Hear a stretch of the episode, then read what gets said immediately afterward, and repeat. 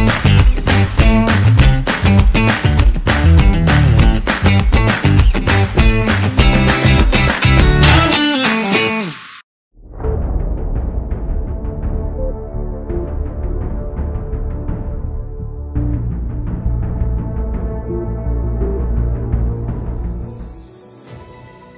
تم تصنيفه كأكبر عدو يهدد البشرية في وقتنا الحالي. ظهر في مدينة ووهان الصينية وانطلق منها في كل أرجاء العالم يفتك بالأرواح ويرعب السكان ويدمر الاقتصاد. إنه فيروس كورونا المستجد المسبب لمرض كوفيد 19 فرض ظروفا مخيفة على العالم. وأجبر الحكومات على إظهار التسامح واتخاذ التدابير اللازمة لإنقاذ الأرواح حيث تقدمت الحكومات بمبادرات لإظهار حسن نواياها وتعاطفها مع مواطنيها بإطلاق سراح السجناء. فأصدرت كل من فرنسا وإيران ومصر والسودان وحتى النظام السوري قرارات عاجلة بإخلاء سبيل الآلاف من السجناء. تلك حكومات تمتلك الحد الأدنى من المسؤولية الأخلاقية واحترام الأرواح البشرية لو استثنينا النظام السوري. من ناحية أخرى تتسابق الدول والحكومات في اختراع علاج لمكافحة المرض وإيقاف تقدمه. كما تتسابق السفارات إلى تقديم يد العون لمواطنيها ممن تقطعت بهم السبل في المطارات. لكن ماذا عن إريتريا؟ كيف تتصرف الحكومة الإريترية المؤقتة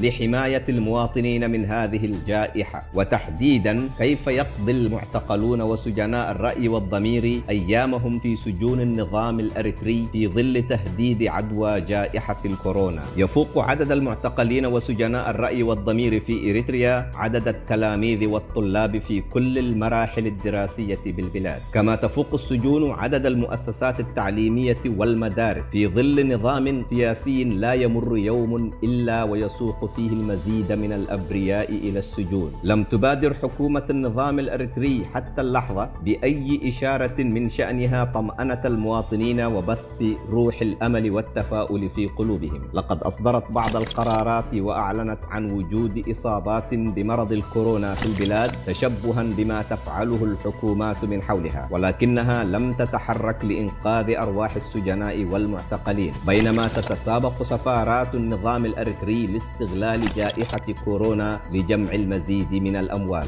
لقد أقام النظام الحاكم في إريتريا معتقلات فظيعة. معظمها عبارة عن معتقلات سرية تحت الأرض يتكدس فيها السجناء بأعداد مهولة تقدرها الإحصائيات بما بين الثلاثين والأربعين ألف سجين ومعتقل. غالبيتهم العظمى من المختفين قسرا ممن لا تعرف عائلاتهم شيئا عن مصيرهم منذ لحظة الاختفاء. وبما أن الأوبئة تتفشى في الأماكن المزدحمة التي تقل فيها إجراءات الوقاية الأساسية مثل النظافة والتهوية المناسبة وانعدام أشعة الشمس فإن مواصلة النظام الإريتري الاحتفاظ بهذه الأعداد الهائلة من المعتقلين في مثل هذه الظروف الاستثنائية من انتشار وباء الكورونا يعتبر استهتارا بأرواحهم وتهديدا مباشرا لحياة الآلاف من المواطنين الأبرياء. إذا كان النظام الإريتري لا يملك المال لمكافحة وباء الكورونا فإنه بلا أدنى شك يملك القرار في فتح السجون وإخلاء سبيل السجناء لقد أصدر النظام الأريتري مؤخرا قرارات بحظر تحرك السيارات والمواصلات العامة وهو إجراء يمكن أن يكون طبيعيا في ظل حكومة طبيعية لكنه ليس كذلك في ظل حكومة عملت ثلاثين عاما على حصار الشعب وتجويعه وإفقاره ومصادرة أرزاقه وتهجيره. لا أحد يتوقع خطوة مسؤولة من عصابة المجرمين في أثمرة إنها عصابة الذئاب الجائعة التي لن تتوانى عن سرقة بيت يحترق. ونتمنى السلامة للجميع.